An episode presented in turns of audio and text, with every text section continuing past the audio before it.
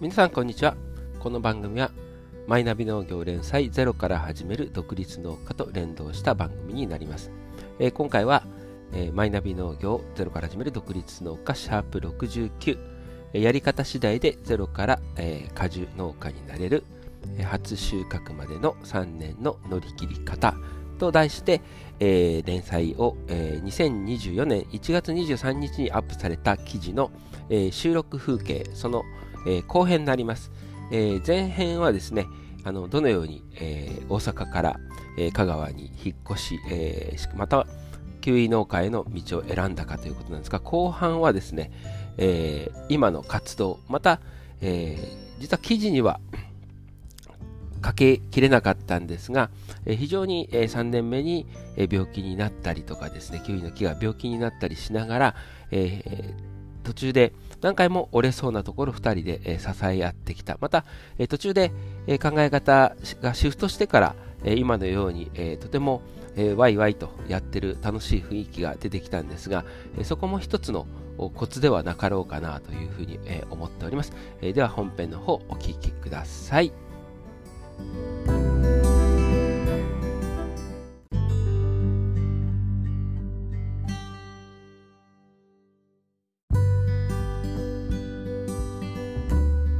えーと、じゃあ独立したのがその2012年で、えーと、実際今まあバイトという話もありましたけどあとその居抜きじゃなくて、えー、工作放棄地をじゃあもう一から開拓して全くじゃあえっ、ー、とまあ品種にもよると思うんですけども他の人の畑を継いだりって一切なくもう全部植えるところからスタートしたんですか？そうです。全部工作放棄地であの、もう雑木の生えまくってる畑からスタートしてます。いや、大変だったでしょ。めちゃくちゃ大変でした。機械とかを、その、まさにその初期費用として、まあ、はい、さっきの1000万って話じゃないですけども、まあ、果樹は、イメージ的にはこうビニールハウス建ててっていうことはないけども、一個一個の苗木のとか、機械とかまとめて買うと高いけど、少しずつって感じなのかな、イメージが。開墾の仕方がどういうふうにしてたのかな、機械でガーッとやったのか、こう手作業で開墾してくったのちょっと市役所があのバックアップしてくれてたんで、うん、あの伐採までは市役所がしてくれたんですよ。ああ。さら地の状態にまではあのしてくれて、うん、で、うん、あとの果樹棚とかですね、その冠水の設備とかそういうのは、あの高校の資金借りて、はい、やりましたね。あ高校の資金はじゃあ、やっぱりその修行してたっていう実績あるから借りあそうですね。はい、そうですね。じゃあ農業支援金で？あそうです。新新規収納支援資金かな？新うんうん、これ、あの、後でちょっとカットをすることもできるんです。ちなみに、最初いくらぐらい借りたんですか？えっ、とね。もし答えれる範囲ならここ、大丈夫ですよ。あの、全然これカットなくても大丈夫です。僕が800万、深井が800万ですね。おやっぱり旦那方で1000万になるんですね。やっぱり、まあ、世で言うとこ。えー、で、この内訳っていうか、多くは大体どんな感じ？棚、まあそうか、それこそ棚と、費用的にはハウスがあったりするわけじゃないでしょ？あそうですね。果樹棚が結構一番大半を占めてて、うん、果樹棚と、まあ、豆腐とか、えっ、ー、と、まあ、軽トラもなかったんで、軽トラもですね。もう何もないんで。すごいなああと、まあ、そのちょっと先でまたもう一つ追加で借りたんですけど、あの、収穫用のコンテナですね。キウイの、収穫コンテナを、まあ、満作になったらこれぐらいいるだろうっていう未来を見越して、2000個買ったんですよ。全然まだ使い切れてないですよ、2000個が。結構収穫箱って1個高いですもんね。いくらぐらいでしたっけ、あれ？1個、まあね、あのまとめて買って安くしてもらっても、うん、まあ、5、600円はしてますよね。そうですよね。はい。お収穫箱だけで100万ぐらいですね。そうです。そ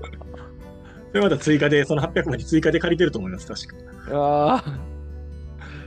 いや、どんどんつぎ込んでいきますね。でも、えこの中で、えー、っともちろんそのカジュナナ軽トラ銅粉コンテナあるとしても、イメージ的には結構斜面に植えてる形なんですか？そうですね。もう全部山の斜面に植えてます。だから、まあ、いわゆる一般の新規収納時必須とされるトラクターとか、そんな常用大型機械は逆にないっちゃないのか。そうですね。あの、ないで、そういう機械類はほぼないですね。ねそれこそトラクター、うん百万っていう世界はないけど、どっちかっつったら、1個の単価は安いけど、ね、棚のその1本の柱は安いけども、組み立てて積み重ねてたり。そうです、そうです。ちなみにその、えー、っと、苗木は購入という形で？そうですね、購入です。はい。うん。その、まあ、自分たち買いたくても買えないんですけど、その、讃岐っ子とかになると、はい、苗木って1本いくらぐらいするんですか？でもそんなに高くないですよ。千、千何百円とかですね。ね。だからさっき言ったように、1個はね、趣味で、趣味で1個1000円なら安いけど、はい、何百本と植えていくわけでしょ？そうです。そうですね。じゃちなみに、まあ、2人、こういう場合は2人合わせてって聞いた方がいいのか、えー、っと、別々で聞いていいのか、じゃあ2で割る割るか。えっと、ちなみにじゃあ、えー、っと、宮山九位さんとしては、はいはい。えっと、今、どんなその、えっと、種類、何種類かありますよね？えっと、5種類、5品種作ってます。はい。全部9位っていうのはやっぱ面白いですよね。その中で、もしあの言えるようであれば、内訳ちょっと聞かせてもらえればと思うんですけど。えっ、と、め面積ですか？面積面積っていうか、ない本数ど、どっちなん？どどういう数え方になるかな？あ面面積で。面積でいくと、えっ、ー、と、2人で総面積が3.5、うん、ヘクタールぐらい。おお、お師匠さん超えてるじゃないですか。やってるんですけど、そのうちの、えー、どれぐらいかな？1.5ヘクタールぐらいは、讃岐9 1個。おお、ベットしましたね。ですね。で、あとはどれぐらいかな？どれぐらいかな？1.5。えー、どれぐらいか？1ヘクタールぐらい、1ヘクタールぐらいは、えー、効力。うん。えー、えー、あとは、えー、1ヘクはない、8タンぐらいが、讃岐ゴールド。うん、ああ、それこそ美味しかったですね。ああ、ありがとうございます。あとは、あの、香川のオリジナルの三緑っていう品種とヘイワードっていう品種が、うん、えー、ちょろちょろっとある感じですね。うん。うん、でもね、あの、全国的にはヘイヘイワードとかが多いと思うから、はい、そういう意味じゃ全く常識外れな作付けっちゃ作付けになるんですね。そうですね。やっぱりその小さいキウイに感動してきてるんで、もうこれを作りたいっていう思いが最初から強かったんで、かなり賭けに出ましたね。しかもだから、そこがあの、果樹の私は良さと大変さだなと思うところが、まあ、最近だとあの全国的に流行ったからって言って例えば流行りの品種を作ったはいいけど、全国的に暴落するとか特にブドウの世界とかではあると思うんですけども、うんまあ、逆にその最初からやっぱり、えー、っと高く売れるからそれにしようと思ったんじゃなくて、もう気に入ったからやろうっていうところが面白いですよね。ああ、そうですね。まあ、うん。あの、やっぱり美味しい、自分が気に入ったプラス、まあ、ちょっとね、その、他にないし、作ってる人もいないんで、うん、もう、ちゃんと作りきれば絶対勝てるっていう賞賛はありましたんで、うん、作りきりさえすればっていう、僕らのあの技術だけやという感覚でありましたけど。やっぱり技術、ちなみにキウイ栽培の中の技術で一番こう肝になるのって何だと思われてます？まあ私はまた全く想像はつかないので、聞いてわかるかどうかと思うまあでもやっぱり一番肝になるのは今の時期の剪定？ああ、木の剪定はやっぱり個人差すごく出るんで、うん。剪定がやっぱり一番大きいのは大きいですけど、まあね、十何年やってきて思うのは、その剪定が少々悪くても、その1年間のうちにこの修正は効くなっていうのは最近思ってます。あの生育の過程であのいろいろ修正して美味しいキウイに変えていくのはできそうやなっていうのは見えていますけど、でもやっぱり一番最初に大事なのは剪定かな。うんですね。じゃあ、えっ、ー、と、今はまあ、ほぼほぼ、えっ、ー、と、人も雇われて、はい。なんか、パートさんも5人ぐらいいるんですそうですね、5人ぐらい行ってます。うん、はい。あわ合わせて、合わせて、なんかすごい不思議な世界だね。合わせて5人ぐらいそのパートさんはじゃあ、えっ、ー、と、まあ、イメージ的には、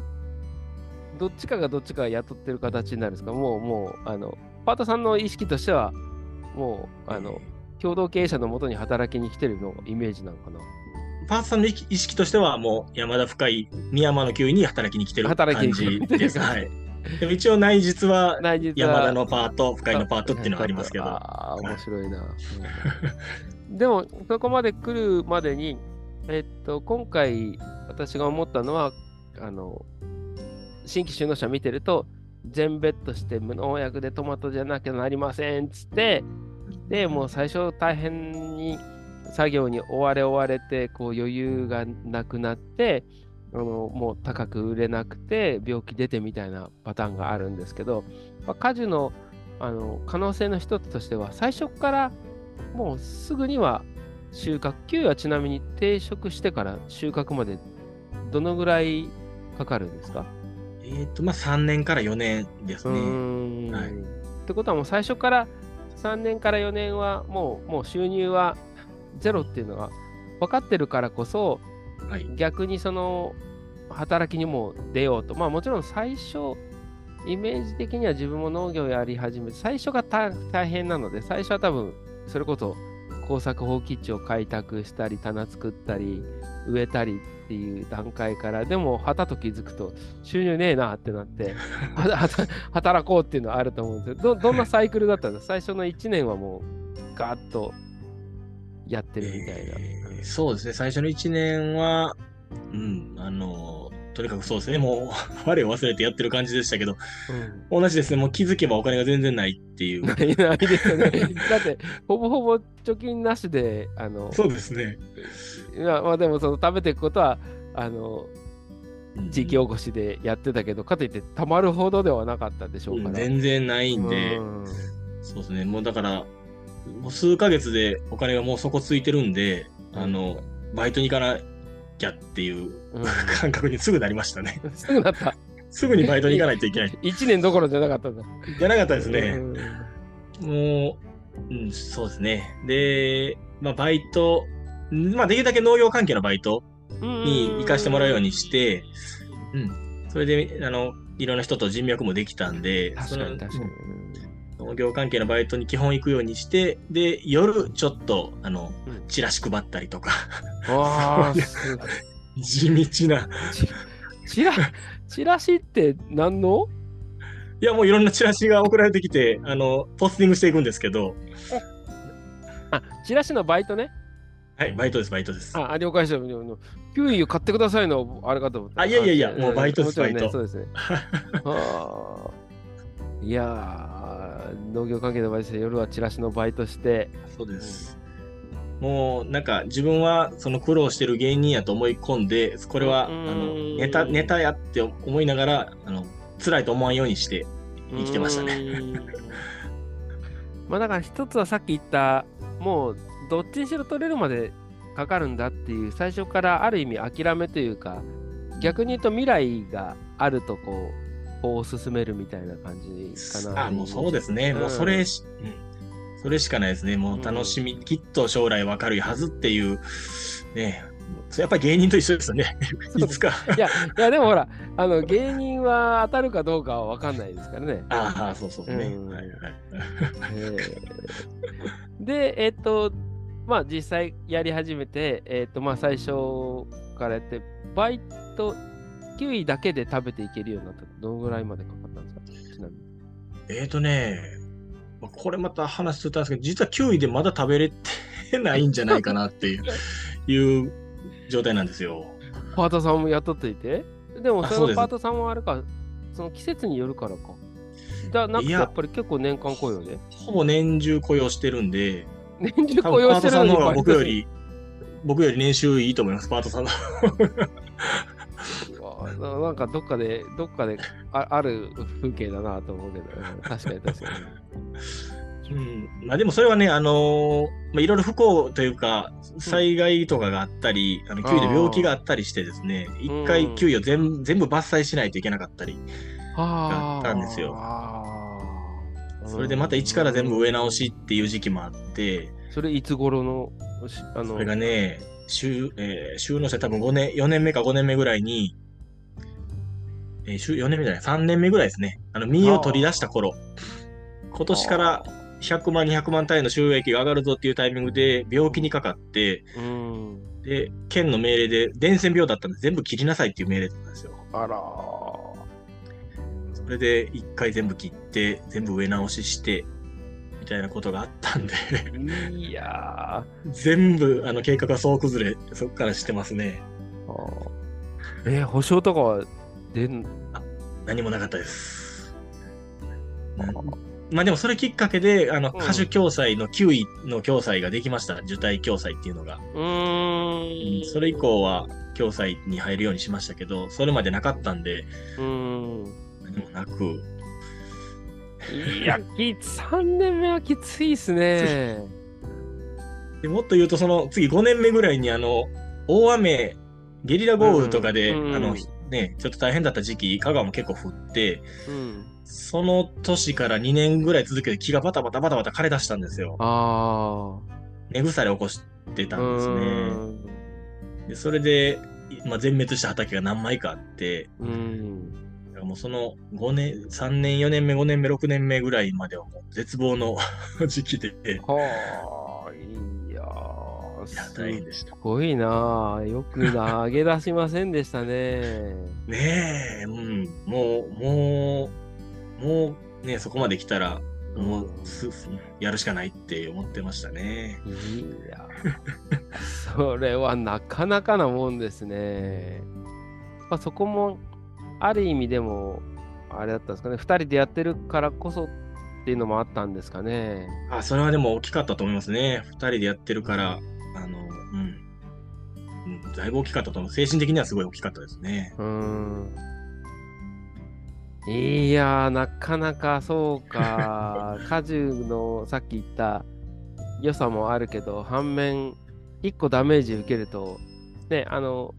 野菜とかの場合はね、青枯れ出ても、まあダメだったら、はいはい、じゃあそこを撤収して、まあどうせ1年単位だから、ニンニクとか、はいはい、あの、クロップスでこうクリクリーニングすればいいわってなるけど、ああ、なるほどね。うん、まあ、だけど、果樹がまあ全滅したらまた植えて植え直してやるんですけど、うん、最初の1年目、植えた1年目ってやっぱりあんまり仕事がないんですよ。だからその間はもう思いっきりバイトしに行けるっていう気持ちはあったんで バイトを探すっていうのにふ 振って、とにかくお金をって 生きる、生きるために。でもよく言ってました。あの、9位やるためにバイトしてるってよく言ってました。もうまさにお笑い芸人と一緒ですね。そんな中で、その少しこう、上向いてきたっていうか、ちょっとこう、終了と販売ができるようになってきて、何年目ぐらいからですか？えっ、ー、とね、その、まあ、一番ダメ、もう収収量がどんどん減ったタイミングで、うん、あの、宮山の9位っていう自分で販売する方に振ったんですけど、じゃあ、宮山の9位という名称は最初から作ってたわけじゃなくて、あ、そうやそうだね、キャッチだからあれか。でも準備は、あの、ロゴとか、準備はいつ頃してたんですか？えっ、ー、とね、ちゃんと準備したら本当にその立ち上げようかって考えた時ですね。それまではもう山田深井っていう状態でした。うん、あでもまあ最初から独立決めた時にはじゃあもうああいうロゴとかも作ってみたいな感じで。そうですね。あの、うん、えっ、ー、と、独立したすぐの時は師匠の会社に属させてもらってたんですよ。うん。で販売は師匠の会社にお願いしてて。うん。で、なんで僕らは生産だけをする生産者だったんですけど、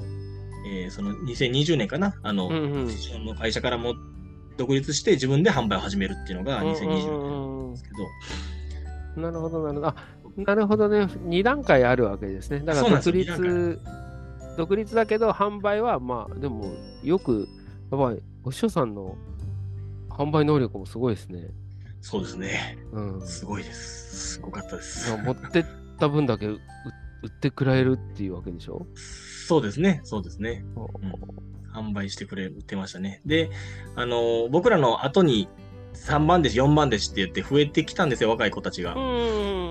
えそれでまあ、あの、師匠の販売も、まあ、いや、全然売ってくれてましたけど、あの、施設とかが結構いっぱいになってきたんですよ。冷蔵庫がパンパンになってきたりとか。ああ、なるほどね。うん、そうか、9位そういうのも必要ですよね、うん、そうなんですよ。そういうのもあって、僕らが、自分で立つなら今かなっていうので、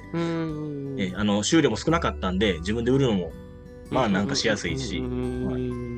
すごい辛い時期やけど、こんな時こそ、なんか新しいこと始めようっていうので、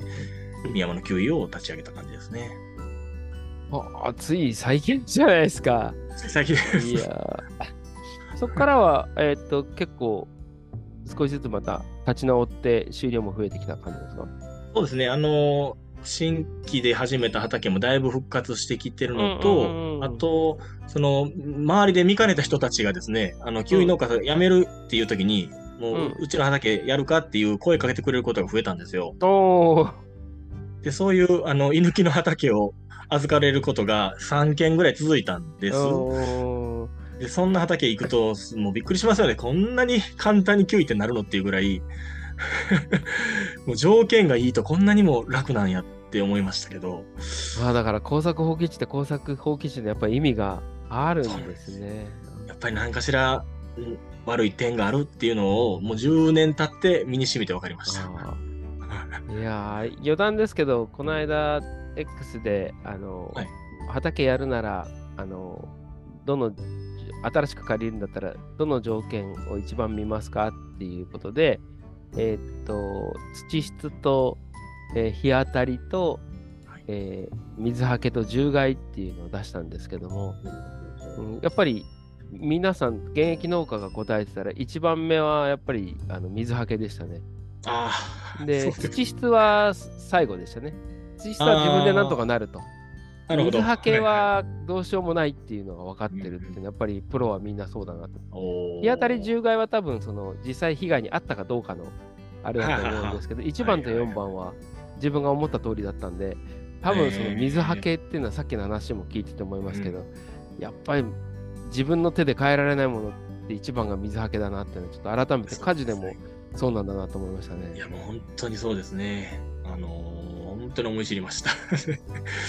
あでもいい勉強させてもらいました。本当にこの10年で。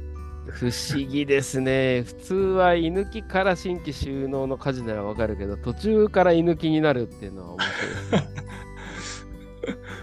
そうだまあそんな畑がねたくさん、うん、あの借りれるようになったんですごいあの収入はあの安定したと言いますか。なんとか首の皮一枚つながった感じで続けられてますね。でもまあ山さんが面白いのがそんな中クラファンやったりあとあのソフトクリームっていうかあはいはい。あれはどういう経緯で？それはですねえっともう一番落ち込んでた時期に、うん、もうキウイの実もあんまりないし、うん、で、まあ僕と深井、まあ、二人ともやっぱり農業で儲けてやるっていう気持ちでスタートしてるんですよ。うん。もうあのすごい儲けてかっこよく快適に楽して儲けるみたいな気持ちで参入はしてるんですけど、うん、全部夢破れてるんですね。儲けれないっていうことになって。すごい落ち込んでたんで深井と言ってたのは、一回金儲け忘れようかって言ったんですよ。お金のことを追いかけたらちょっと暗くなっちゃうんで、うん。ちょっとお金のことを忘れて楽しいと思うことに振ろうよっていう話をして、それであの、キッチンカーでソフトクリームしたり、うんで、あの、パートさんが楽しそうにしてくれるような働く環境を作ろうみたいなことで楽しもうっていうことに切り替えたら、うん、なんかすごい良くなってきたですね、いろんなことが。ありますね。そういうの、ね、不思議、ですよね。目の前にきゅうきゅうしてるときは、きゅうきゅうしちゃってより悪循環になるけど。でもキッチンカーもね、それこそただじゃないどころかかかるでしょうから。そうそうそうなんですけど、うん、あのあれなんでやったかな何やったかな えっとね、それも、ね、すごいタイミングで、えっと、まあ、まあ、もともとね、あの、果樹やったんで、うん、あの、加工品は何かしらしたいとは思ってて、だけど、そんな、お店構えるってまたすごいお金がかかるんで。ねかかるかかる。うん、はい。あの、やるとしたらキッチンカーだったんですけど、で、キッチンカーの、あの、条例がちょうど変わったタイミングだったんですよ。で、条例が変わって何でもできるよっていう、キッチンカーのができるよっていうのタイミングと、えっ、ー、と、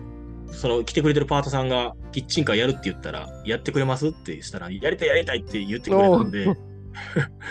じゃあ本気でちょっと考えるかって言ってたら、パートさんが今すぐそこの車屋さんにキッチンカー売ってましたよって言われて。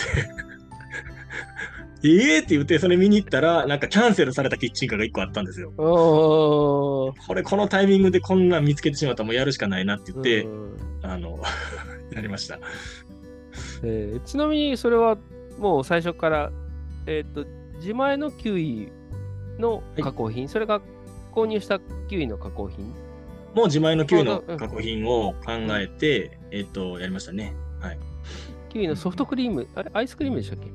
あの、ソフトクリームという、うん、あのアイスクリームというか、みうん、あの、アイス、ミルクアイスにキウイを混ぜ込むようなものなんですけど、こちらの人気はどうですか？これはね、人気はすごいあります。出てきてますね。あの、うん、結構いろんな県外からもお客さん来てくれて、うん、これはすごい楽しい、楽しいんです。で、やっぱり楽しいもうって言ってたんで、あんまり利益を考えずにやってたんで、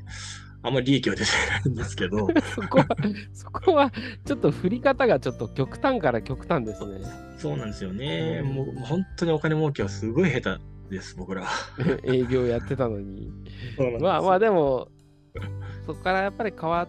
回ってくるでしょうね。うん、あのまあ宣伝活動だと思ってやってるんで、あの秋の時期にはね、そのみんな来てくれた方がキウイ買いに来てくれてるんで、うん、キッチンカーに来てくれて、夏場キッチンカーに来てた方が秋にはキウイを買いに来てくれるっていう流れができてるんで、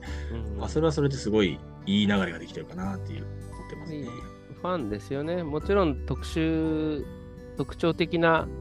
あのキウイではそれだけでもありますけど、最終的にやっぱりもう本当に最近はもう栽培方法とか何々農法とかではなくて、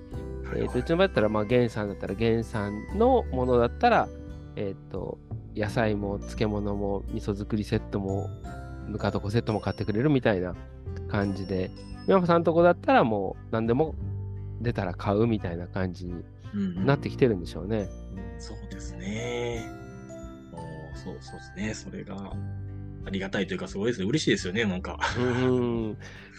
えー、改めてじゃあ、キウイの魅力っていうのはね、あのもちろんクロップスとかでもお話しされましたけど、あのやっぱり果樹の中でも特殊だなと思う。うちのもそれこそイチジクとか、あの柿なんかありますけど、果物ってもう旬って言えば旬ですけど、まあ、キウイの場合は、これまた特殊な果物で、その、ある意味その、追熟させるっていう、あの、やっぱり自分は加工も含めて日持ちさせるっていうのが実は、あの、加工の一番の価値だったりするんじゃないかなという意味においては、あの、果樹の中でもやっぱりかなり特殊ですよね。取れたてが一番美味しいとかじゃなくて。あ。そうですね。そう。なんで、キウイ、そうですね、キウイはもう収穫してから食べれるまで、1ヶ月から2ヶ月、3ヶ月ぐらいかかるんで、まあ、その間が販売期間になるんで、うんうん、割と販売が、まあ、ゆったりと言いますか、そうですよね、うんうん、できるっていうのは強みではありますね。うん、期間長くすることによって、その競争によりあの巻き込まれなくて済みますもんね。そうですね。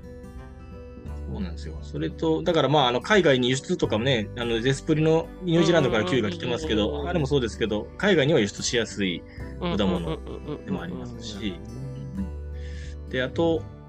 ね、他のとこと比べると、追熟を結構甘く見てる人が多くてですね。うん、なんかね、そこが味噌だみたいな感じでね。そうなんですよ。追熟がもう多分5割ぐらいは占めてると思うんですけど、うん、それをちょっと極めたら、絶対美味しい。どのキウイも多分ほとんど美味しいはずなんですよね。追熟さえきっちりすれば。ここはね、面白いですよね。普通は栽培技術で、しかも生で売るとなったら、技術ってあくまでもその栽培技術なんですけど、追熟技術っていうのが他にない世界ですよね。そうですね。まあでもこれが全部全然やっぱりわからない世界、まだ解明されてないわけじゃないんでしょうけど、うんうんうんうん、なかなかそういう手本になるようなものがなくて、もう自分で開発していくしかない状態なんで、まあ、それは、まあ、キウイ全体的にそうですけど、やっぱり全然研究が進んでないんですよ。うん、あ、そうなんですか。はい。もう、ブドウとかに比べたらもう全然進んでないんで、わからないことだらけなんで、うん、その辺はやっぱりやってて楽しいとこでもありますね。うん、あと、果物の中で、あの、なんですか、需要が伸びてる一つがキウイ。そうですね。キウイとバナナだけがなんか、消費量が増えてるっていうのは聞きましたけど。うん。じゃあ、現在は、まあ、そういうちょっとこう、金儲けよりもちょっと楽しみにシフトしながらも、はい、あの、なんとか食べていけるようになっ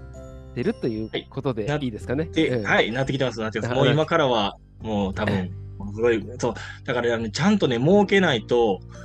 あのー、僕ら自信持ってキウイ農家になってくださいって言えないと思ってるんですね。そこが僕らの一番弱いところで、今はあの楽しいですよ、もう自信持って言えるんですよ。楽しいんで。うん、あのキウイ農家やりましょうって自信持って言えるんですけど、えー、あとお金さえ儲けたら、もっとみんな食いついてもらえるはずなんで、うん、儲けというか、まあ、ちゃんと稼げるっていうことですね、うん、ちゃんと稼ぐっていうことをすれば。販売先に関しては今はあの特殊なものっていうのはある意味逆に特殊でそれこそ自分たちで売らなきゃいけないっていう感じがあのある、まあ、強みでもあるし大変なところでもあると思うんですけどもう今はじゃあ全量あのもう直接販売みたいな形で、卸販売じゃなくて。え、ー、とね、讃岐9個だけは全量自分たちで販売してまして、で、効力、讃岐ゴールドとか他の9は、えっと、ほとんど JA にお任せしてます。あ、ああ、JA。あ、まあでも讃岐湖が一番主力でもあるから、あ、ね、そうですね。はい。ちなみにその販売先っていうのは、えっと、ポケットマルシェとかああいうところもあると思うんですけど、メインはどこが販売比率的には大きいんですか？まあ、あと、個人的にね、ホームページもあるみたいですが、はいはい、あの手間も大変ですよね。あ、大変ですね。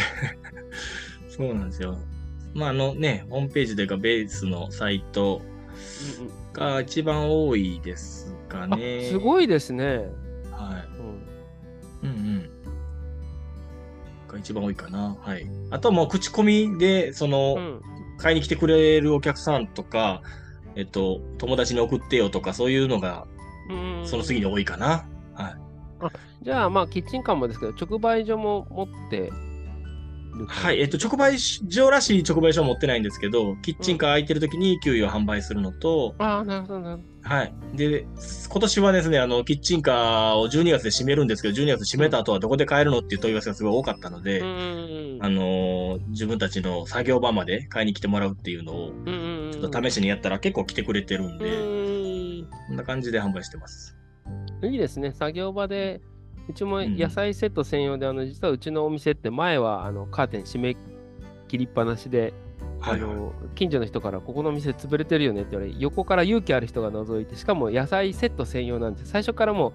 うセットなんで、あの来る人も取りに来るみたいなイメージなんですよ、ね、はいはいはい、セットだから最初から2500円3000円なんで、やっぱりこう来てフリーで来るとこう迷ったりしてるとこっちもこう店から離れてるわけにいかないので、はいはいはいはい。最初からセット売りみたいな感じで取りに来るみたいなイメージにしとくとすごく楽ですね。あと下手すると置いとくと、今だったら PayPay で支払って畑に行っても、あ、あの、取りに来たんだみたいな分かるみたいなね。あ、へえ。新しいスタイルがまたできる。まあでも、キッチンが空いてるときはね、それやれば、お客さんとのコミュニケーションもあれですもんね。そうですね。なるほど。結局だから最終的にいろんなものがつながって、居抜きがあり、キッチンカーがあり、んで、もうあと収量が増えていくと、もう自動的に稼ぎが増えていく。だから畑増やすっていうよりも、今の収量が、まあ言う言う言うなればこう、あの普通に戻っていくと、売り上げも自動的に上がっていくみたいな。そうそうなんです、うんうん、もう通常に生産できたら、あの、普通に売り上げは上がるはずなんで、うん、生産現場をきっちり作るというところが僕らの課題ですね。じゃあ、あの、最終章の中で、あの、面白いのは、まあ、クラファンもやられてらいもしてますけど、あの、はい、まあ、あの、香川の、まあ、キウイ全体もそうなんですけど、香川のキウイの魅力を広げようということで、クラウドファンディングとか挑戦されてますけども、あの、この後はなんかこう、いろいろなこう考えっていうか、展開はあるんですか？えっ、ー、と、まあ僕らとりあえず使命、使命といいますか、まあキウイの美味しさを知ってもらうっていう、楽しみ方を知ってもらうっていう活動をしようと思って動いてるんですけど、うん、まああの、えー、キャップファイヤーのクラファンでやってたのはそうなんですけど、あの、働きに来てくれてるパートさんに、まあキウイをまあ、僕らはキウイなんで僕らを土台に使ってもらって何かやりたいことをや実現してくださいっていうのをパーさんにはすごく言ってて、で、うん、そうそうするとパーさんがどんどん生き生きしてくるんですね。うん、で私これやりたいこれやりたいっていう人があのやりたいことがある人はあじゃあキウイを使ったらこんなことができるかなっていう僕らも刺激になってすごいそれが楽しいんでなんかこれもっと全国に広がったらなんか農業のもう一つ楽しみ方、もう一つなんか上行けそうな気がするなという思いがあるんですよ。それそそれで、まあね、一人の方はそのキッチンカーやりたいって言ってくれた上に、あの、もう、キウイ農家にもなりたいって言ってくれてたんで、うん、キウイ農家になるにはちょっとリスクが大きすぎるのは僕らが体験してるんで、うんうん、僕らが畑を用意するんで、その畑を責任持って管理するっていうところからやれば、やりがいを持ったキウイ生産ができるかなっていうのを、ちょっと試しにやってみてるんですね。うん、なるほどね。うん。はい、面白いですよね。やっぱり、パートさんがいる力強さってあって、ね、一緒にね、ポッドキャストもやられたりしてるから、あそうそうパートさんがポッドキャストを一緒にやるってなかなかないなと思って。そうですよね。すごい好奇心旺盛なんですよね。ええー、うん。いや面白いですね。あの、そういう意味じゃ、あの、まあ、このスタイル、今までのその10年